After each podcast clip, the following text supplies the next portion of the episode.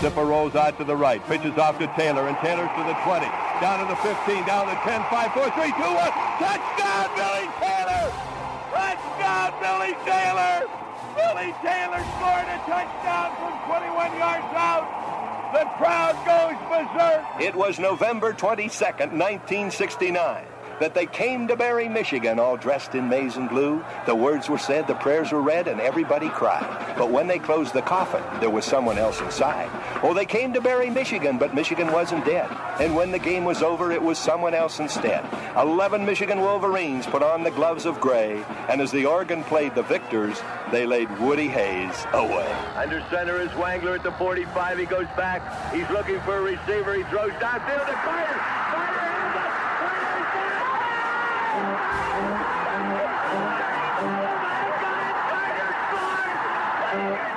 Who's got it better than us?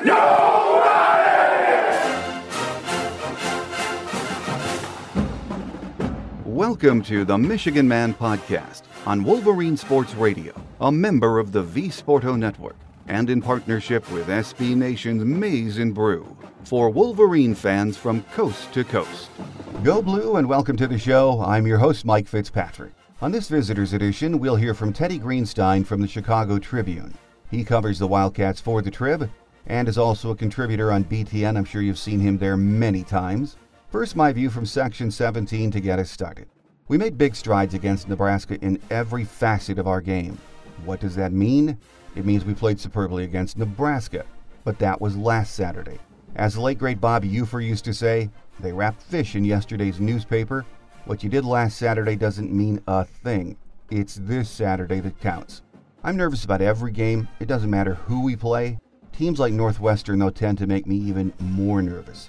Their offense is a complete mess with injuries on the offensive line. Quarterback Clayton Thorson is still not 100%. And their leading rusher, Jeremy Larkin, retired on Monday because of a neck condition that was discovered recently, and he was their entire rushing offense. Their defense has not been as bad as statistics would lead you to believe. The front seven are pretty darn good, great linebacking corps. Secondary is where they're having some issues. So on paper, this should be a Michigan route, and believe me, that's what I want to see. But I respect Pat Fitzgerald as much as any coach in this conference. The Wildcats had a bye week, plenty of time to prepare for Michigan. Will that matter on Saturday night? That's what always makes me nervous. It's a road game against a team everyone expects you to roll. In games like this, you have to come out and take them out of the game early and not let them hang around. Easier said than done, but we can't mess around with teams like this, so I hope we bury them fast. Teddy Greenstein covers Northwestern for the Chicago Tribune. He doesn't think the Wildcats stand much of a chance on Saturday because Michigan's defense is too dominant and Northwestern is a mess with injuries on offense. He's up next here on the Michigan Man on Wolverine Sports Radio, a member of the V Sporto Network and in partnership with SB Nation's Maize and Brew.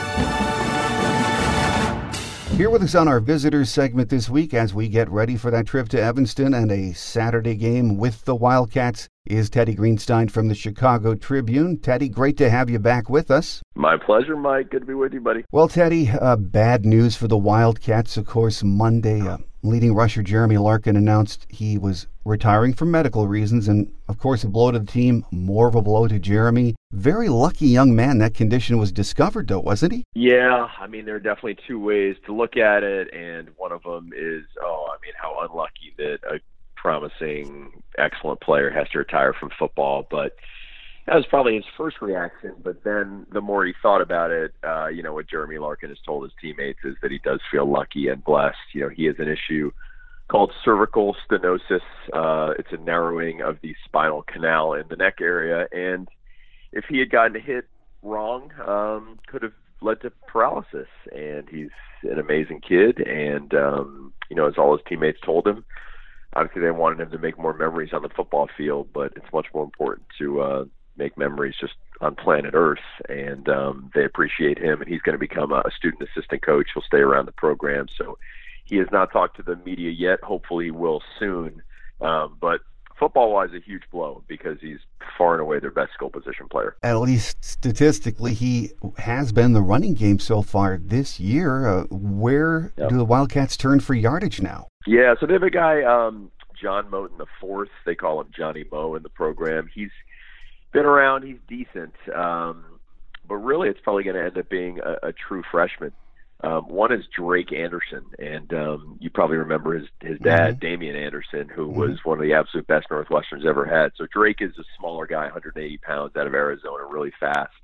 Um, so he's going to certainly be an intriguing guy. The other one is Isaiah Bowser, who had an amazing high school career in Ohio and was playing anyway. I mean, only had one carry, but he's certainly a guy who everybody figured was going to, you know, get a big opportunity this year behind Jeremy Larkin. And now it turns out you know, I think if not Saturday, um, certainly by October, he's going to end up being the featured guy. Well, Teddy, uh, I watched the opener on the road against Purdue. Thought uh, the Wildcats looked pretty darn good, and then they come home, drop one to Duke, and then to uh, to Akron. Not what Wildcat fans were expecting out of the gate, is it? Yeah, I mean, they Northwestern won the final eight games of last season, and then uh, played a tough game at Purdue. Didn't score in the second half, but played good enough defense and kind of held the ball long enough to to hold off Purdue. And things were looking pretty good. Then they come home.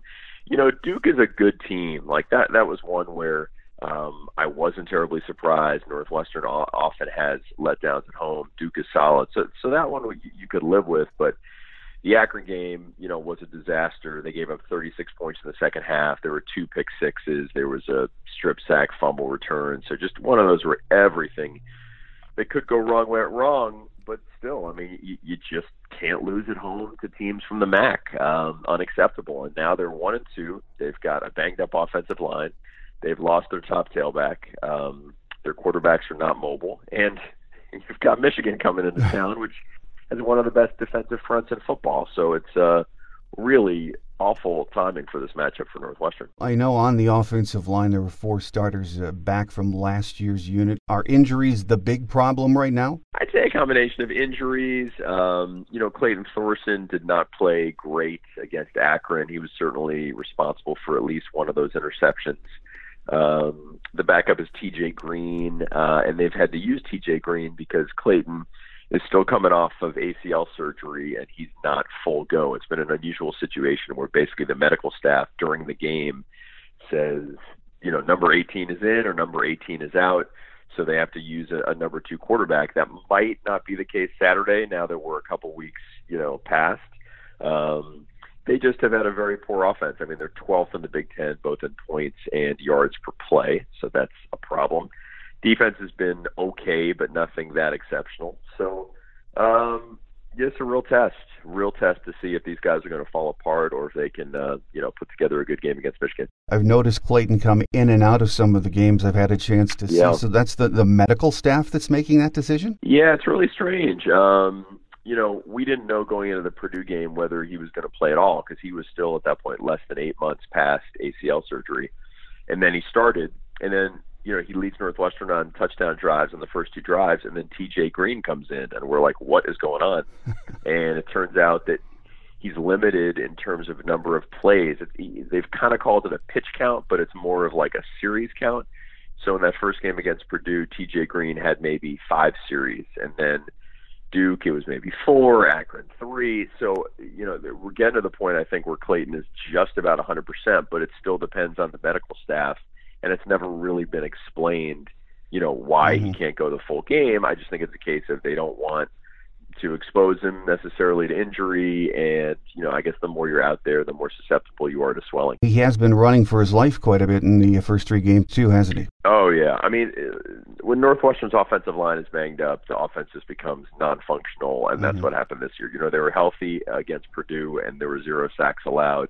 And then they started going down in the Duke game, and things have been you know, really unraveling. Well, when you look at the passing game numbers, at least on paper, they look good. Four receivers in double digits already. Uh, Flynn Nagel has 20 receptions. So the production from the receiving corps has been pretty good so far, hasn't it, Teddy? It's pretty good. Um, those guys are good. Flynn Nagel is, you know, a good possession receiver. Ben Skowronek is actually quite good. I mean, he's got he's tall. He's he's got some good leaps. He actually made a nice catch uh, for a touchdown at the end of the Akron game. So they just don't have the explosive players that you see with a lot of Big Ten teams. I mean, there's no there's no Rondale Moore um, on Northwestern. You know, they don't have a game breaker. They really haven't had one since Venric Marks. So they have got a lot of good players, but probably nobody that's that scares Michigan. Well, the offense has put up enough points to win all three of the games. The defense has struggled, and that surprises me because again they had what eight starters back on defense. So, what are the issues on that side of the ball right now? Um, I think the defense has just been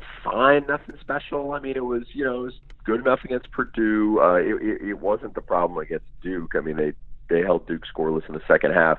And then the Akron numbers are really skewed because of um, the three touchdowns, uh, you know, Northwestern gave up on the offense. So, you know, two pick sixes and a strip sack fumble. That's 21 points. Um, so the defense is is fine. That's really not a, a huge issue. Um, so there's some youth in the secondary. A kid named Greg Newsome who's, you know, given up some long pass plays, but um, the defense is fine. It's probably you know middle of the pack, Big Ten. Pat Fitzgerald said the Wildcats would use the bye week to get the kinks out. Are, are most of the issues through the first three games that you've been seeing fixable in a week? Well, not if the offensive line is still not healthy, and then you know without Jeremy Larkin, that takes a hit. And the other problem is without Jeremy Larkin, he was their best.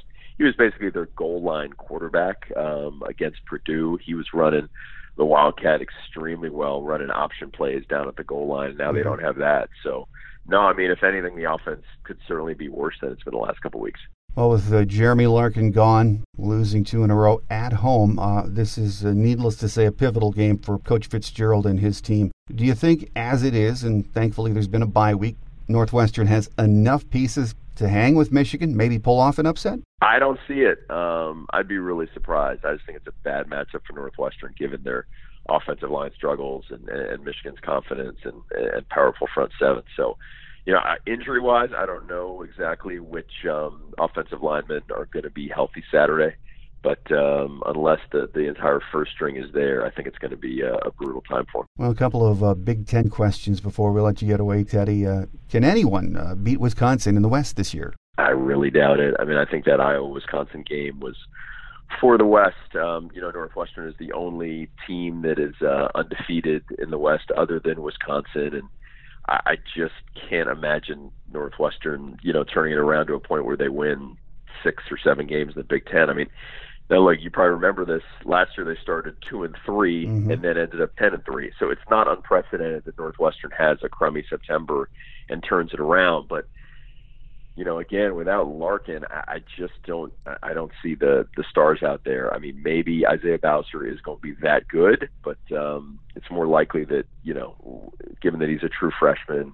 Um, that this team, this offense is really going to be hurting without Larkin. Well, Saturday night in Happy Valley, biggest game of the year so far in the conference. Of course, Ohio State visiting Penn State. You think Penn State has a chance in that game? Definitely, definitely. You know, I think with um, th- that's maybe the best home field advantage in the Big Ten, yeah. especially in a big game at night. So that's worth four or five points right there for Penn State. And as amazing as Dwayne Haskins has looked, um, you know, that's that's going to be his his first real true road game. You know, TCU was kind of a quasi road game, and he performed beautifully. Um, but you you saw, you know, nobody does well when they're when they're being pressured a ton, um, especially a young quarterback. The fact that Nick Bosa is not going to play really takes away from that Ohio State defense. So it, it's going to be scrappy, and uh, I think it's probably going to be close. Well, another big week in the Big Ten, and things will start shaking out as we uh, close the month of September. Our guest today has been Teddy Greenstein, who covers Northwestern for the Chicago Tribune. Teddy, uh, thanks for your time, and we look forward to having you back in the future. Enjoyed, Mike. Hope to see you Saturday. Quick Hits is next as we wrap it up for another week here on The Michigan Man on Wolverine Sports Radio, a member of the V Sporto Network, and in partnership with SB Nation's Maize and Brew.